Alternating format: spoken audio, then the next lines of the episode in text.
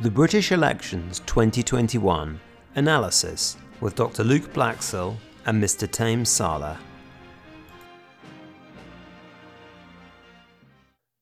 Hello, I'm Dr. Luke Blaxill of Hertford College, University of Oxford, and I'm joined with me by my learned friend and associate, Mr. Taim Saleh of the Queen's College, University of Cambridge. We're going to discuss the English, Welsh, and Scottish elections that are going to be taking place on Thursday, the 6th of May, 2021. These have been dubbed a key electoral test for the respective party leaders and feature a very large round of English local elections, the London Mayoralty and the London Assembly, the Scottish Parliament elections, the Welsh Assembly elections, and also a key by election in the constituency of Hartlepool. We're going to go through each of these elections and give our predictions, our thoughts, and analysis for what is likely to happen on the big day. So, turning first to Scotland, this is probably where the most media analysis has been concentrated. So, in Scotland, in 2007, the SNP gained um, not an overall majority, but became the largest party, gained an overall majority in 2011, three years before that historic referendum. Uh, slipped down somewhat in 2016 to lose their overall majority, and are looking in this election in 2021 to um, hopefully gain either an overall majority themselves outright, or if not that, in coalition with other parties to push the case for an independence referendum. And so, Mr. Saleh, how do you think that these Scottish elections are likely to go? Um, well, f- well, firstly, good evening, Dr. Blaxill. It's um, good to speak to you. Um, good evening. Yeah, I, I think that um, I think that um, what what makes um, this you know this particular aspect of the electoral arena that we're discussing tonight about you know Scotland as opposed to the rest of the country, um, what makes Scotland so important here is that you know, far beyond any of the other things that we'll be talking about, where, as we will going to discuss in the case of the council elections, you know, so much of the importance that the media puts on it is about, you know, um, uh, who's up and who's down, and how how do things look for the, for the major parties. Um, what's being decided uh, on Thursday in Scotland uh, concerns nothing less than the future existence of the United Kingdom. So that's, of course, you know what makes these particular elections stand out as being much the most important, I think, of of anything that's happening in the UK this week. Um, as for the probable outcome, the polls um, and the sort of media speculation around them are, I think, a little bit a little bit harder than usual to uh, completely kind of deduce a, a precise prediction from, if only because the voting system of the Scottish Parliament um, it, you know makes it even harder than, than than it normally is to sort of deduce hard seat projections from polling numbers. And I suppose we should just very quickly say, for the benefit of our listeners, that um, uh, uh, the the Scottish Parliament and the Welsh Assembly, which is now called the Welsh the Welsh Senedd, um, unlike uh, uh, uh elections to the House of Commons uses its a distinct proportional uh, uh, uh, system of electoral representation, known as the altern- known as the additional member system, whereby there are two types of MP sitting in uh, the legislature. You have on the one hand those who are elected in the familiar first past the post way by individual constituencies, and then you have uh, in addition to those, so-called top-up seats or list seats, which are MPs elect- elected from a party list, um, uh, wherein voters get the chance just to vote for a single party, which presents a single list of candidates, and uh, according to a certain formula, um, seats are apportioned to uh, uh, uh to uh, to the parties according to votes cast, and then um, uh, uh, the appropriate number of MPs are, are selected from from any given list. So because you have two votes, um, and the opinion polls have to ask people, you know, how you're going to vote for your constituency, and then how are you're going to vote for the party list. It's even harder than usual to really kind of make sense of both sets of numbers and try to get a, a hard position out of them. That caveat notwithstanding, however, it does seem uh, firstly, overwhelmingly, undeniably clear that the Scottish National Party will be much the largest party uh, in, in Holyrood, as they have been already for the past 14 years. In terms of the popular vote, um, for the constituency seats, their lead is, you know, anything up to 30 percentage points over the second place party, which will be either the Conservatives or Labour. Um, and even in the list seats, where it's a bit weaker due to the fragmentation of the nationalist vote, um, you know, on on the list seat vote, um, uh, even there, its its lead over either the Conservatives or Labour is likely to be something like twenty percentage points. Um, so yeah, it seems there's of- something quite strategic about um, the way in which um, some of the other pro-independence parties have um, deployed seats on the list, but not in the constituencies. Like, for example, right, yeah. Alba. Yeah, so so Alba, um, which is obviously the newest party competing in these elections, um, right at its launch was sort of justified by its founder, Alex Salmond, the former SNP leader and first minister, was, justified in precisely these psephological terms, namely that with the SNP set to sweep the board, more or less, in the constituencies, um, voting SNP in the list, second vote seats, um, will be uh, uh, more or less a wasted vote, and therefore another pro independence party should receive that second vote um, in order to maximize the, um, the representation for separatists within the next Scottish Parliament. Um, although Alba, due to the rather acrimonious and um, you know dramatic circumstances of its foundation, um, uh, uh, you know, has attracted a lot of media attention. It's still very, very unclear whether it will get anywhere at all.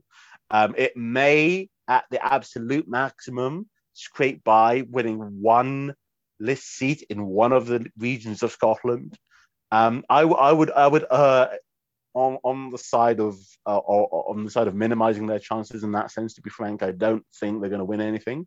I think that if they get three or four or even five percent of the vote, which is probably the upper limit of what they're likely to get, the uh, the most consequence that they're they're likely to have, uh, ironically, given their their their you know professed uh, uh objectives, is to um, n- not take enough seats to win themselves any, not take enough votes to win themselves any seats, but take enough votes in you know, non-negligible quantities away from votes that would almost certainly have otherwise gone to either the Scottish National Party or the Scottish Green Party, which is also supportive of independence, and thereby um, in the crucial list seats, which will be the last to declare uh, when the count is underway uh, later this week, um, you know, there will be these crucial last seats um, that will determine whether the SNP merely get 62 seats or something, 63 seats, just short of the 65 seats needed, or whether it will actually get into the higher 60s and therefore claim what Nicola Sturgeon will call an undeniable, unanswerable mandate uh, for a second referendum on Scotland's independence. And this is really the kind of crucial prism which it is very easy from Oxford and Cambridge and other places in England uh, to view Scottish politics through this prism. That simply of the independence prism. And while it may be very meaningful to some people in Scotland, you know, whether they, you know, whether the Unionists, whether the uh, Conservative and Unionist Party uh, finish second or whether uh, Scottish Labour are able to pip them for second place. That's kind of internally significant within those two parties. The broader prism that this will obviously be looked at is as a potential prequel to IndyRef 2. And to me, the really crucial question here is claims about mandate. Clearly, if the Scottish National Party, given how emphasised IndyRef 2 it has been, win an overall majority, having not secured an overall majority in 2016, then clearly they can claim that momentum is with them, even though some of the actual polling about independence has actually started to slide back again, arguably, even though the SNP look as though they're going to do quite well. But I think that the crucial point, um, really, it seems to me, is whether or not the an outcome where the um, separatists have a supermajority, that is to say, SNP plus Green plus plus Alba, um, has a mandate that can really hold water as far as the, I don't know, the national and international commentariat are concerned, or whether if the SNP do not achieve that, they won't be in such a strong position. And what's your feeling on that point, Mr. Saleh?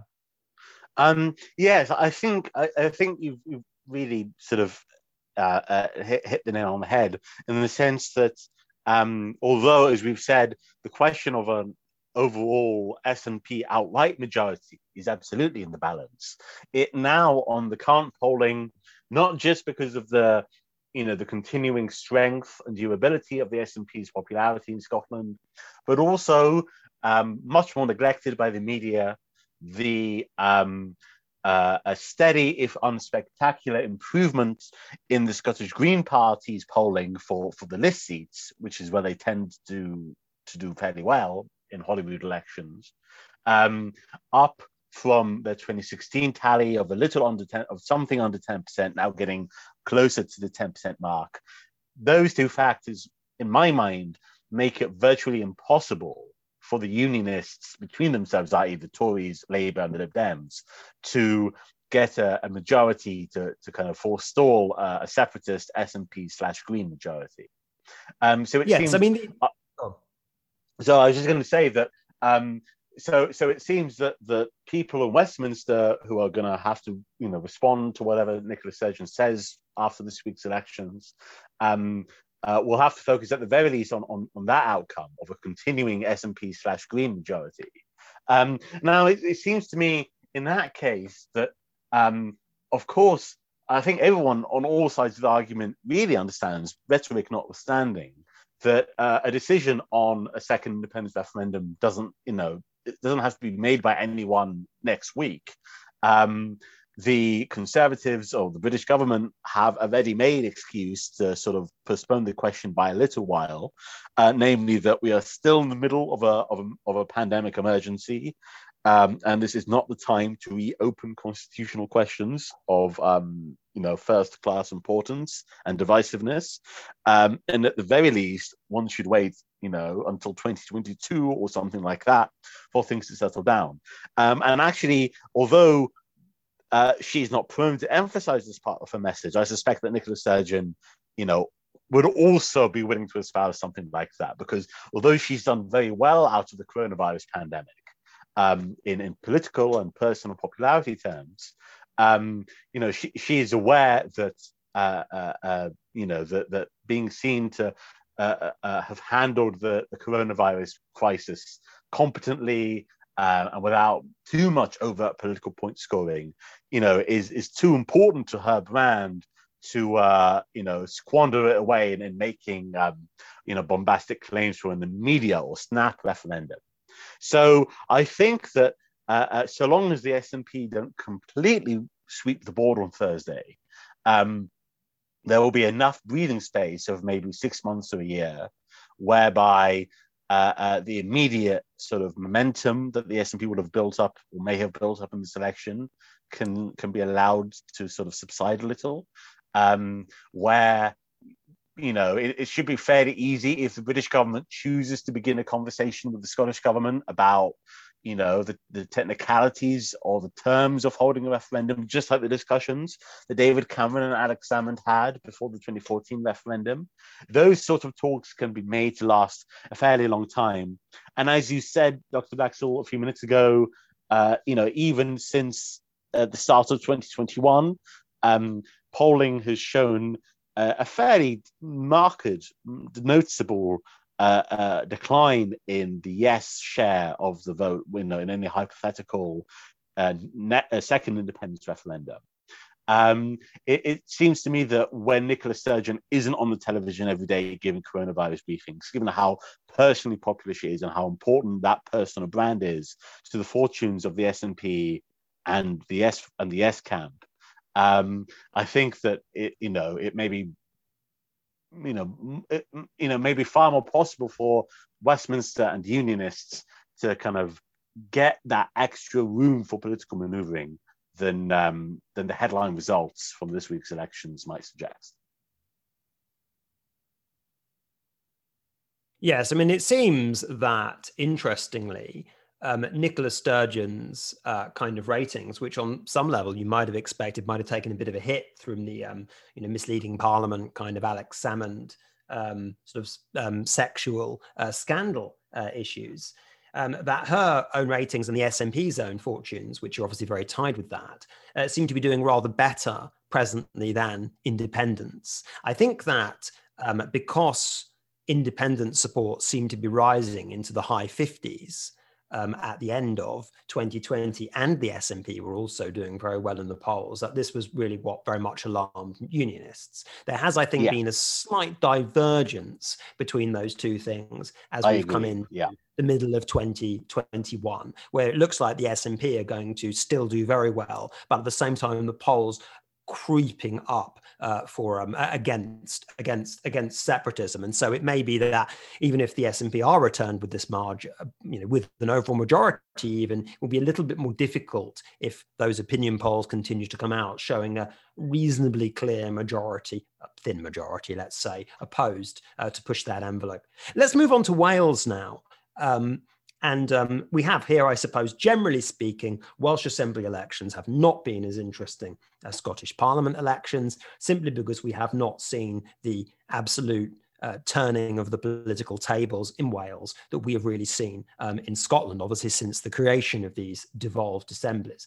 That the Welsh Assembly politics has been a mixture between a Labour majority administration or a Labour minority administration, or with certain elements of coalition. That has simply been what Welsh Assembly politics um, has been like. And um, at the moment, uh, that situation appears to be similar. That that um, Wales have a, a minority um, uh, local, uh, minority Labour administration with a with a relatively popular first minister uh, as well, mm-hmm. it must be said. But it looks as though they're likely to lose ground in uh, these Welsh Assembly elections.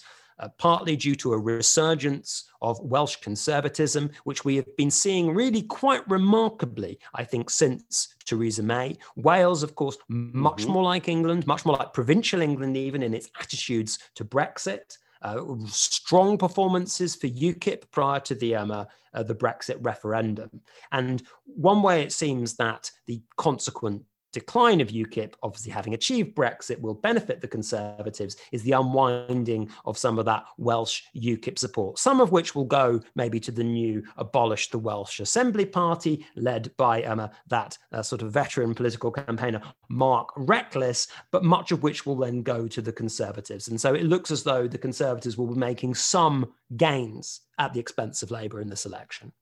Precisely. So, whereas in in Welsh Assembly elections, ever since the first one was held in 1999, Plaid Cymru does tend to do a bit better in them than in, than in Westminster elections, partly because um, of the sort of Welsh centric focus of these elections in, in, inherent to to, to um, you know the premise of their existence, and also I think partly perhaps the um, the proportional system used in uh, in, in devolved elections in Wales, just like in Scotland, um, makes it easier for the for Plaid Cymru to set themselves up as the you know the uh, uh, leading opposition to Welsh hegemony in, in Wales, uh, to, to Labour hegemony in Wales.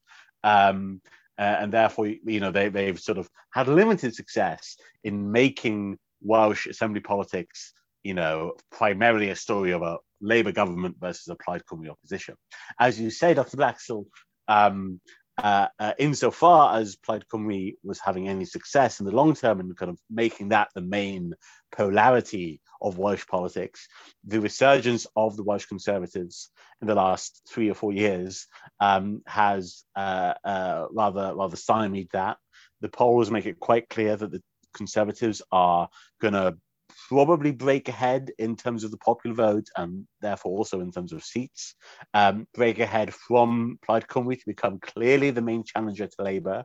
Labour will fall back. It will not be able to, to rely on the one or two Lib Dem uh, assembly members um, uh, that it has used in the past to kind of get over the line to, to you know an outright majority uh, of seats. So you will have you know, something, a situation where if, even if Labour is, you know, unambiguously the largest party of, of the three, of the three major parties, there will be enough, so we shall we say, parity between Labour, the Conservatives, and Plaid Cymru that if there is to be any kind of government formed, it will have to be, um, you know, a combination of two of those three parties, and none, no combination um, seems especially palatable. On paper, I, in, in, straight up ideological terms, one would have thought that Labour Plaid Cymru would be the least ideologically jarring of those possible permutations. Um, but as I say, given that the, the Plaid Cymru has had no choice as an electoral strategy but to kind of emphasize its hostility to Labour, that might be um, politically for the party faithful a rather difficult pill to swallow.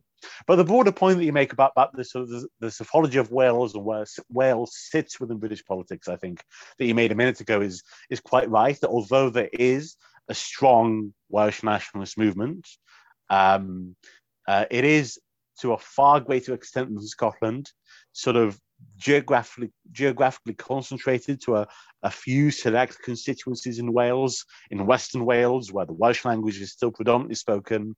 So constituencies like uh, Ceredigion or Ynys Môn, uh, uh, and a few others that maybe amount to no more than maybe five or at the outside six out of Wales's 40 constituencies. And so the rest of Wales, particularly southeastern Wales, where, where much of the population lives, so Cardiff, Swansea, uh, uh, the old coal valleys of the Rhondda uh, and Ebbw Vale and so on. Um, uh, they, obviously, these are meant to be, you know, the, the heartlandest of heartland Labour seats, um, but also they, in terms of how they have moved in, in electoral politics in recent years, they have moved roughly like their their compatriots in England. So Cardiff behaves roughly like you know a, a provincial English city like Leeds, for instance, or Newcastle, uh, and someone like the Rhondda will behave roughly like uh, somewhere in South Yorkshire, let's say. Um, and so, although ironically, as you see, Mark Drakeford, the, the First Minister of Wales, is indeed very popular, it is one of the side effects of coronavirus um, uh, on on British politics is that because public health as a policy area is devolved to all four nations or to all three uh, nations, I should say, um, that have devolution. Um, uh, uh, the you know the the the the, the the task of dealing with the pandemic has put the devolved governments far more in the limelight. So, as we said, Nicola Sturgeon, it's really kind of play to her strengths as a personally popular politician. But in the case of Wales, what it's done more than anything else is just given a new prominence to um, the Welsh government and the Welsh Assembly, you know, as uh, uh, uh, uh, sources of political power and authority in for you know in the everyday life of Welsh people. Uh, it's the Welsh Assembly, the Welsh government that's been making these decisions about lockdown, about social distancing, about you know the number of people who can attend a funeral and so on. The, of the everyday stuff that um, has sort of determined how everyone in this country has experienced the pandemic. Um, that's all been devolved. Um, so it'll be interesting, interesting to see whether uh, uh, turnout to the Welsh Assembly elections leaps up as a result because they're normally very, you know, really quite low, almost on a par with local council elections. Um, so that'll be one of the interesting things I think to look at, and you know, from. But it seems to me though that um, even given uh, this point that you make about the Welsh Assembly seemingly more relevant in more people's lives, which has always been one of the challenges that Welsh Assembly politics and the advocates of greater expansion of the Welsh Assembly's powers ha- have faced, even though the coronavirus has, in some respects, um, given, I suppose, you know, a um, uh, very much served that up on a platter. It seems that the res- likely result of the Welsh Assembly elections and uh, the Labour administration, despite the popularity of the First Minister, that falling backwards and there being a potentially uneasy coalition or a minority Labour administration, means that I do not think that the advocates of further powers or transfer of further powers to the Welsh Assembly will be in a particular position to capitalise on that sort of new relevance, seemingly, of the Welsh Assembly in in everyone in um, in the Welsh people's lives. So uh, I think they may struggle to to play that card if they were going to play it. Let's move now on to the Hartlepool by-election, which is in many respects, I think, the thing I'm most interested in from a sort of a purely psephological perspective. So, to give our listeners some background, now Hartlepool uh, used to be the constituency of Peter uh, Peter Mandelson. Um, it's mm-hmm. a constituency that has suffered uh, considerable um, economic decline. It is often described quite lazily as being, you know, a labor stronghold of the north. It is not an industrial or a manufacturing constituency um, in the same way as many others. And looking back over its history, it is only very rarely been an incredibly safe Labour seat. It was a very safe Labour seat you know in the late 19 you know in the late 1990s and in 2001 and it has always been a labor seat with the exception of uh, 1959 even if we go right back into its successor hmm. constituency mm. the, the hartlepools and so yes. Labour have usually managed to come out on top in Hartlepool by relatively small margins historically. Um, it's, I suppose, just being in a part of the country where the Conservatives have traditionally done quite badly.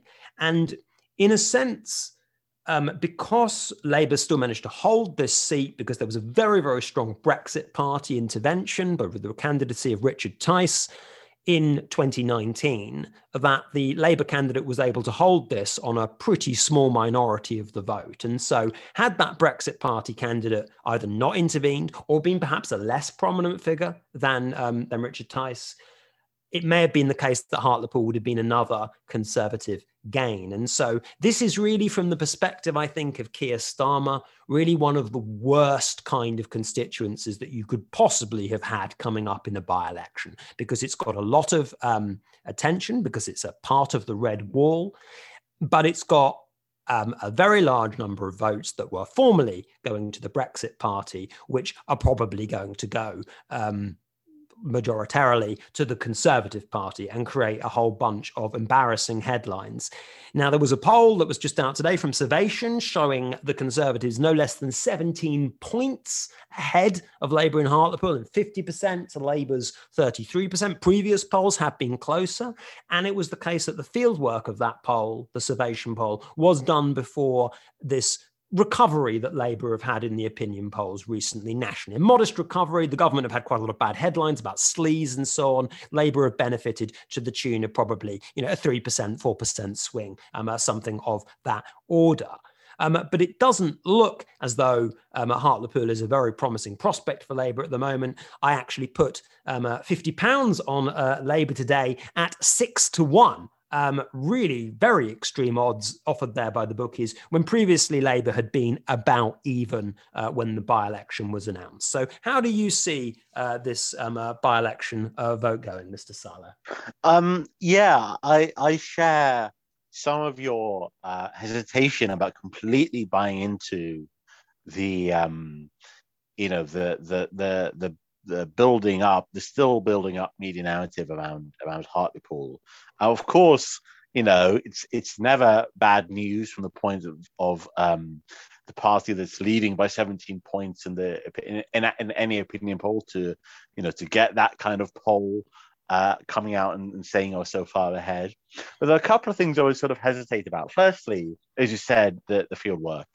Uh, the fact that the, you know that that it seems as if the, the raw data behind this particular poll is a, is a little out of date. Um, but but but you know even even setting that aside, um, there's still methodologically uh, a bit of a question mark over constituency opinion polls. Um, the last time they were really systematically kind of deployed in um, uh, uh, in um, uh, surveying British politics and British political opinion was in the run up to the 2015 election um, when Lord Ashcroft uh, uh, uh, uh sort of uh, subsidized an enormous rollout of an unprecedented rollout of constituency specific polls for different kinds of marginal seats all over the country. Of course, you know, all the opinion polls, both national and local, did pretty badly in 2015. But uh, whereas the national opinion polls have been forced by successive electoral tests to revise their um, their their methodologies. Constituency polling hasn't had quite the same test since 2015, I would suggest, and so still a bit of a question mark about constituency polling. Uh, gen, you know, as a as a as a as a sort of as a species of opinion poll. Um, or also more than that, there's the you know the question of um, local organization. And so much of this comes down to turnout. One expects in any given by election, barring quite exceptional circumstances, turnout will be fairly low. Um, one expects that turnout will not have been stimulated by uh, the presence of the pandemic. One expects, and one knows for certain because some of the data about this has already been released, that um, uh, uh, uh an, an, an exceptionally high number or a high proportion of electors, you know, not just in Hartlepool, but, but throughout the country, um, have applied for postal votes, heeding government advice on, on taking postal votes. Um, so, for example, I happened the other day to look at uh, the data for this from parts of Scotland, and you know, in Edinburgh, for instance, fully 25% of the electoral register is now has a postal vote for this election. Um, if you know if that that proportion holds true across the country, that is in a sense you know almost a transformative alteration of the, the precise dynamics of how these elections work. Firstly, because of turnout, as I said, um, uh, having a postal vote come to your house makes it far more likely that you'll you know that you will exercise your vote. Turnout amongst postal voters is always for even the most obscure um, uh, uninteresting elections, always sort of high in a very stable way, fluctuating much less than in person on the day polling. Um, so, so, uh, uh, so there's the question of you know whether whether the postal voters will sort of you know really uh, uh, uh, sort of hit disproportionately hard if the rest of the electorate turns out to a much lesser extent. Um, and also there's a question of timing that uh, postal votes were issued um, uh, to their voters, uh, I believe, over a week ago now. Um, so there's this question of if people immediately filled in and returned their postal votes uh, a week ago before a lot of this lead stuff came out. Um, you know, once you send a postal vote off from the post, you can't ask for it back to change your mind. That's it. Um, so there's a lot of uncertainty, plus also just the general thing in, in, in low in low turnout by elections and local elections of organisations that um, you know, however much trouble the Labour Party is in in in that part of the world, its organisation at the sort of bare bones ward uh, level is probably better in better nick than the Conservatives, probably better placed to kind of do the the bare minimum and turning out a core vote, especially through postal votes. So I, am not to, I don't, I'm not going to predict that Labour will win, but I, I, I would predict that however, um, however uh, uh, well uh, the Conservatives are doing in the national opinion polls, um, when translating that to Hartlepool to make a prediction, perhaps give Labour a bit more of a step up to take these factors into account. Yes, I think I would be certainly very surprised if the Conservatives uh, triumph in Hartlepool by 17 points. I mean, that that, yeah. that seems that seems very un- in, to be honest for any party uh, to um, uh, triumph in Hartlepool by 17 points by historical standards is is, mm. is hmm. relatively unusual, really.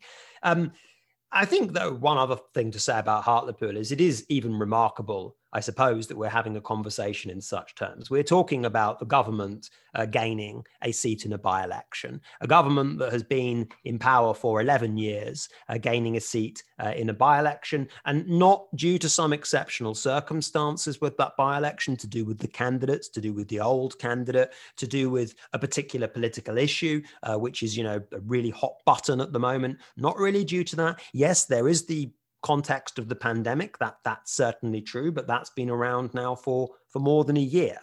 And yet we're in a position where um, it looks as though despite the fact that the, labour party overall is closer to the Conservatives in the national opinion poll than Jeremy Corbyn was to Boris Johnson in 2019.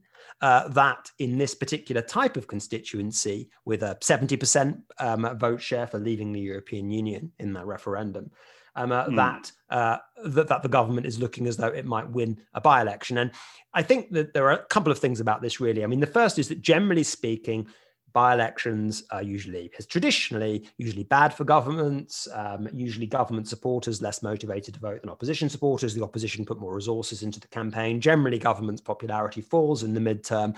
Very familiar sort of story which has been of course much less true in recent times that we haven't seen because politics has been so unstable uh, for various reasons. We've not really seen that sort of um, midterm blues kind of factor that you would generally associate with governments that have been in office really for any more than a few months after the general election that elected them.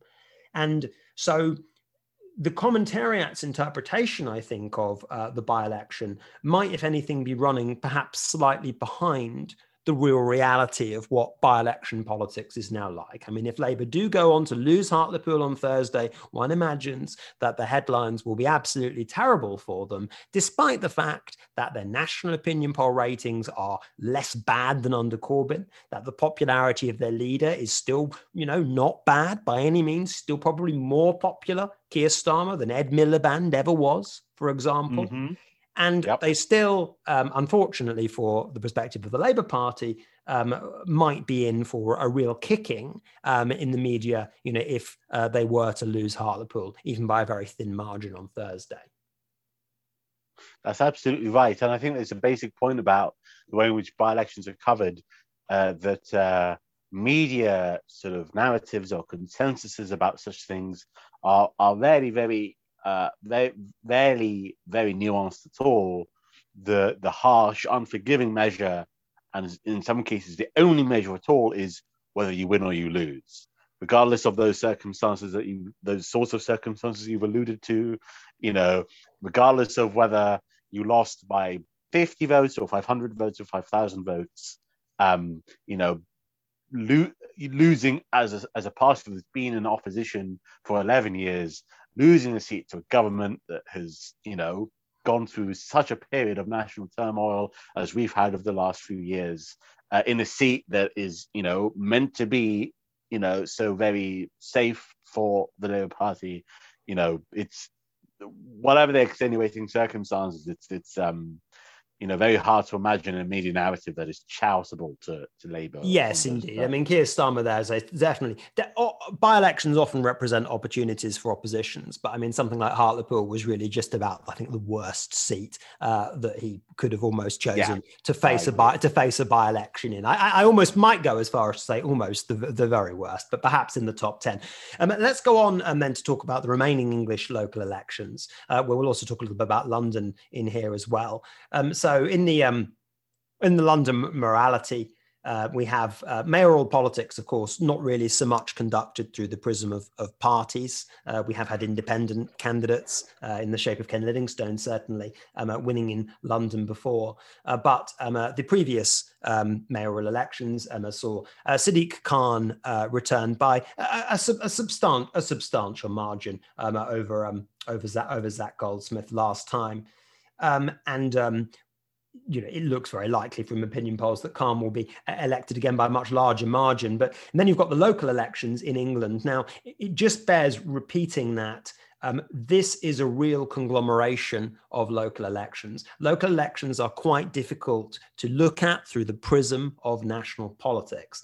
We want to do that because politics in the modern world is highly nationalized. Uh, we don't really like to take into account the fact that local elections are local and get too much into the local psephology of the Derbyshire Dales or whatever it is. We want to draw simple national um, conclusions. Did Labour do well? Did the Conservatives well? And then, you know, did even Keir Starmer do well? Did Boris Johnson do well? When trying to, we try to refract, re, re, sort of put everything through that kind of paradigm. But the last time these seats that were up for election this time were contested, the first of these were in 2016, uh, which was uh, before, of course, the um, uh, the referendum um, on um, the on European Union membership. Um, where UKIP was still riding pretty high, uh, that Labour finished one percentage point ahead of the Conservatives in those elections under David Cameron.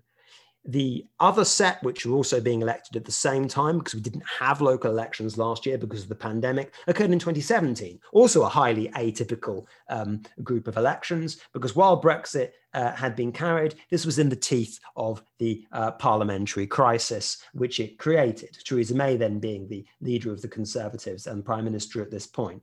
Um, the Conservatives finishing actually 11 points ahead of Labour in those local elections, which were, of course, very exceptionally held literally just a few weeks before the general election. This was certainly one of the things that seemed to underscore the opinion polls that were around at that time that Theresa May's gambit of going for a snap election was going to work and the Conservatives were going to achieve a crushing victory. Then something obviously very strange happened in the next few weeks, which I'm still not sure has ever been understood. Then finally, we have the local election results um, last time, which is in which is in which is in 20 which is in 2019. But in and that's obviously um, before the 2019 election, general election. So all of these different um, comparative backdrops, reference points we have for the local elections 2016, 2017, 2019 all happened in very different political circumstances to what we have in 2021, which makes drawing an overall conclusion about the local elections quite difficult and makes it, as it always is, Mr. Saleh, a question of the party's respective spin machines uh, to say whether their party uh, has actually done, you know, really, really well given where they were. Yeah, um, it, it, that's, that's absolutely correct. It's very difficult to see um, what meaningful i mean when we talk about hartlepool some of these concerns also pertain but at least in, in the case of a parliamentary by-election you have even if it's a very crude way of looking at things the the unmistakable clarity of uh, an outcome in which one party you know someone either wins the seat or doesn't win it. And you can say that you know labour held on to it and that's great for them or the tories gained it and that's great for them um, with local elections, you know, with uh, uh, uh, you know, over, well over a hundred uh, council areas having councillors elected, adding up to uh, many hundreds of seats up for election and many thousands of candidates. Um, it's you know any any semblance of clarity you can got from that is very very difficult.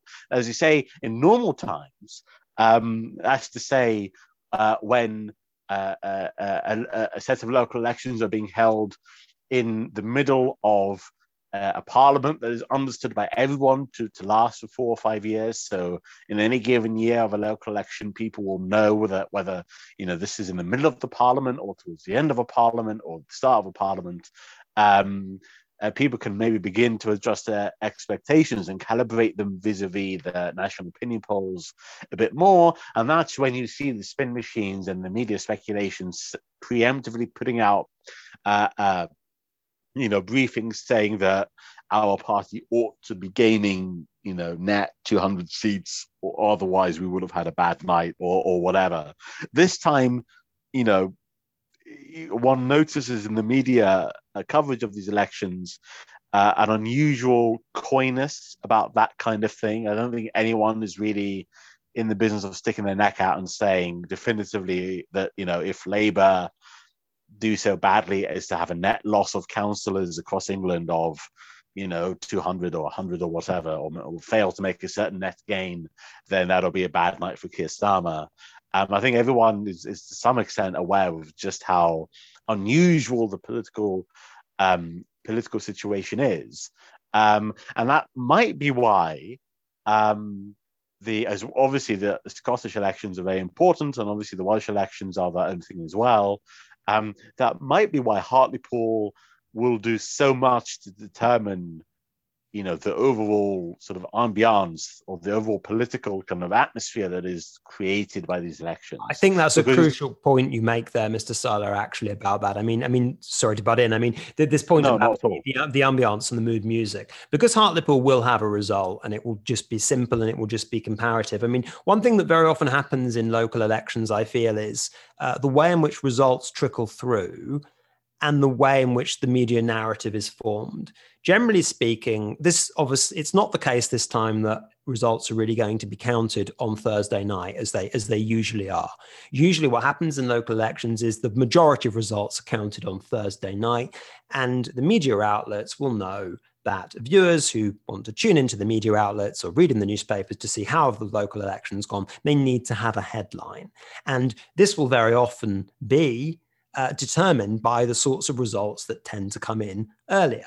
And sometimes I've seen parties complain that if they do perhaps more badly earlier and do a little bit better with some of the results that trickle in on Friday, the media narrative doesn't really seem to get updated. And this time, the results are going to be coming in incredibly slowly. And as a consequence, I think it will be quite hard to sort of call the elections in terms of who's won and who's lost in such simple terms compared mm. to something like Hartlepool, where there will be a clear winner and a clear loser. And so, I, hence, I, think, I think that will, yeah.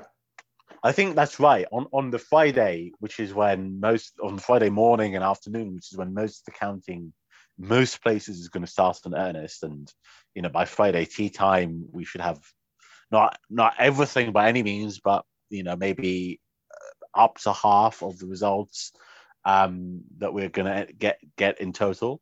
Um, you know the process of latching on to whatever straws in the wind one can find are going to be even you know even more arbitrary uh, uh, uh, and sort of on the fly than they than they normally are so things that you know things that sort of whose sort of symbol symbolic power suggests themselves to uh, narrative hungry journalists for example off the top of my head um, could include um, council areas like durham county council um, which in the 2019 general election, that county was sort of kind of the epicenter of the red wall narrative, with seats like Northwest Durham and Sedgefield and Bishop Auckland. Um, uh, the entire count, all of the county's councillors are up for election um, in County Durham. All parts of the county will be voting. Um, and that's a place where the Tories did really well in the general election.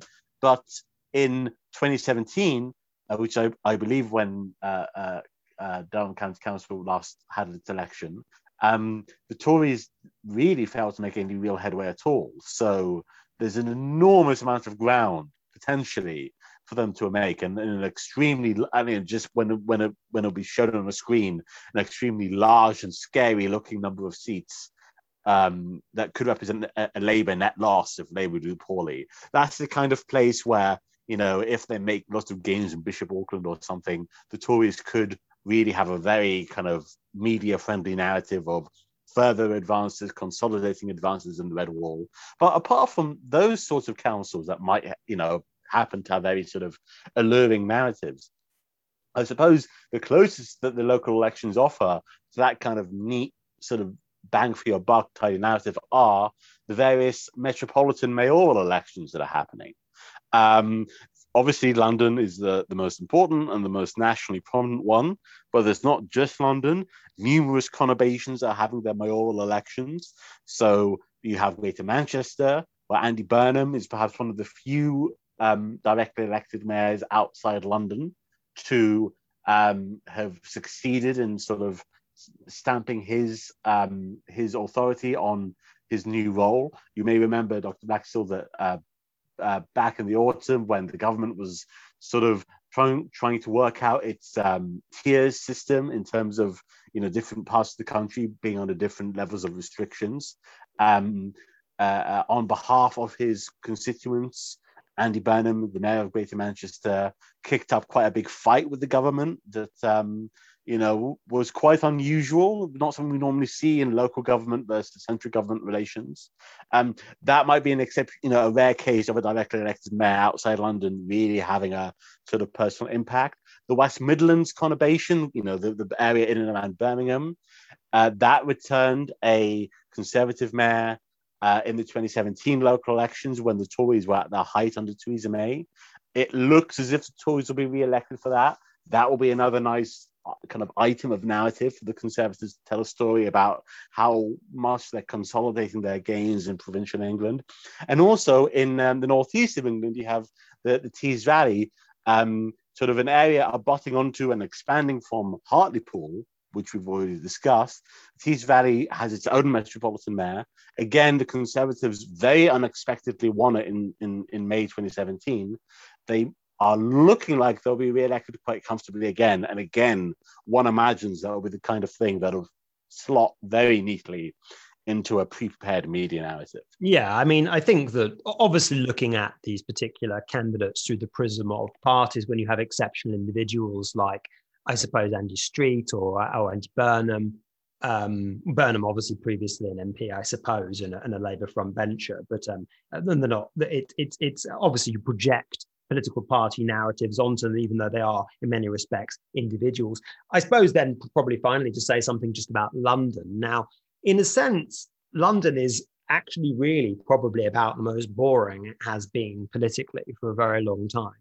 London mayoralty, um, which is obviously was won initially by Ken Livingstone, standing as an, an independent, um, and uh, was then won, of course, by Boris Johnson. Uh, and this was when, you know, the Conservatives were definitely behind the eight ball in London, but at the same time, they still had quite a lot of support and then um, you know a com- fairly comfortable victory you know on the first round Khan winning 44% to goldsmith's 30 35% last time round but then of course what you had was um, very shortly afterwards the election on exiting the european union where london um, like a lot of parts of the country, almost seems to have reorientated itself into a new kind of political body clock, a new kind of political set of identities. And unlike in many parts of the country, like in Hartlepool, where this has enabled the Conservatives to reach into what was previously thought to be unconquerable ground. In the capital, where the Conservatives were running behind Labour, but not by an enormous margin, it really has um, uh, caused the Conservatives' uh, prospects really to fall in. Um, of course, the only gain of the 2019 election was in the constituency of Putney, um, that was, of course, gained in a very high, high, profile fashion by Justine Greening in 2005. It was the only uh, Labour gain in 2019. And it looks as though um, Sadiq Khan is potentially going to win by such a margin that there is not even a second round. There are not even um, uh, reallocations. Uh, Conservative candidate mm-hmm. Shaun Bailey polling really in the mid 20s. Uh, you know, to all to all, I suppose, extents and purposes, Bailey being a bit of a scandal ridden candidate, not particularly accomplished media performer either. Um, and it looks as though the Conservatives are really going to be cleaned up. But I, I think it's probably fair to say, though, that neither Khan nor Bailey are on the level of charisma of people like Johnson, uh, people like Ken Livingstone. And so, in a sense, they are probably both men are more barometric of their own party's overall health. I don't see a particular reason to suggest I, yeah, or Bailey would be running right. ahead or behind where their parties would really be nationally. And of course, that no, I, that the Conservatives are really being trounced in London. Yeah, no, I think that's absolutely right. I mean, I think it, it is a quirk of the position of London Mayor that um, it tends to, in the national political conversation, magnify um, its its you know its its office holder, its its sitting mayor, um, uh, in terms of prominence, media prominence, far beyond the actual tangible powers that the mayor of London actually has, which aren't really that extensive when it comes to it. Um, so Sadiq Khan has been fairly, you know, fairly accomplished in making the most of that. That you know, over the past five years, you know, with all sorts of things to do with Brexit or refugees or coronavirus, whatever, even if he doesn't have that much say over how to deal with these issues, he's often quite good at kind of inserting himself into the national conversation and speaking for London in a sort of in a sort of unspecified way. Um, uh, and, and and so I think that is developing a kind of incumbency bonus in a way that is a bit unusual in British politics. But generally, yeah, you're right. You have these larger than life figures of Johnson and Ken Livingstone who defined the, the electoral politics of, uh, of Greater London for the first um, three or four election cycles uh, uh, uh, of, you know, since the creation of the Greater London Authority in 2000. And since both of them departed, you've had um, you know, four, uh, five years ago we had Sadiq Khan versus Zac Goldsmith. Zac Goldsmith's not not an amazing candidate, but at least he as well was at least meant to have initially some kind of cachet as a maverick, as an independent politician, and, and so on and so forth, who cared a lot about the environment. Um, but as you say, Shaun Bailey, there's there's you know there's not really even that. Um, uh, and so what we have in London, without any without too much, at least on the conservative side, of the obscuring factors of, of, of big personalities. You, you have a situation in London, which of course we've seen in the last couple of general elections, where um, what for much of the post-war period um, seemed to kind of seemed to be the equilibrium that kept party party politics in London kind of in check was a, a basic balance between the strongly Labour inner city boroughs and the much more conservative uh, suburban outer London boroughs. Um, those two things were, you know, similarly sized enough that they could keep each other in check. But in the last few years, um, that balance has completely become, you know, become completely lopsided. So you have, uh, you know, still you have some Tory seats in in in the outer suburbs in boroughs like Bromley or, or Havering, um, but they're nothing like what they were 25 or 30 years ago. You have you know you have in 2017 and 2019 Labour running very close in seats like Chipping Barnet. The um, you know by you know by any by any understanding of electoral politics you know, up say certainly 20 years ago or 30 years ago, uh, would have been very, very, very safe conservative. Um, and so you have there are lots of interesting speculations to be had here about the sort of the underlying demographics. Um, there's probably a lot to be said for the sort of the, the sociology of London, uh, uh, making the the sort of the, the very core of the city, sort of zone one of London, uh, uh, less and less affordable to young graduates, who are, of course, now an ever more important part of the Labour Party coalition. And those sorts of people being priced out of central London, where they may be working, into outer London and even perhaps beyond Greater London, uh, where they now commute or now work from home. And so you have an ever growing kind of outer ring around central London that is uh, uh, less and less suburban in you know in the sort of traditional sense of that term, but is becoming more and more more and more drawn to the sort of demographic patterns of central London or inner London. Yeah, no, I think that's I think that I think that's undoubted undoubtedly true. Anyway, um, I think we should probably uh, conclude matters. Uh, but thank you uh, very much, ladies and gentlemen, for um, uh, listening to the thoughts of myself and Mr. Saleh. And um, I can't exactly say that we're looking forward to a long election night on Thursday because sadly uh, there isn't such an item. But we will certainly be keeping a very keen eye on the results as they come in. Thank you for listening and good night.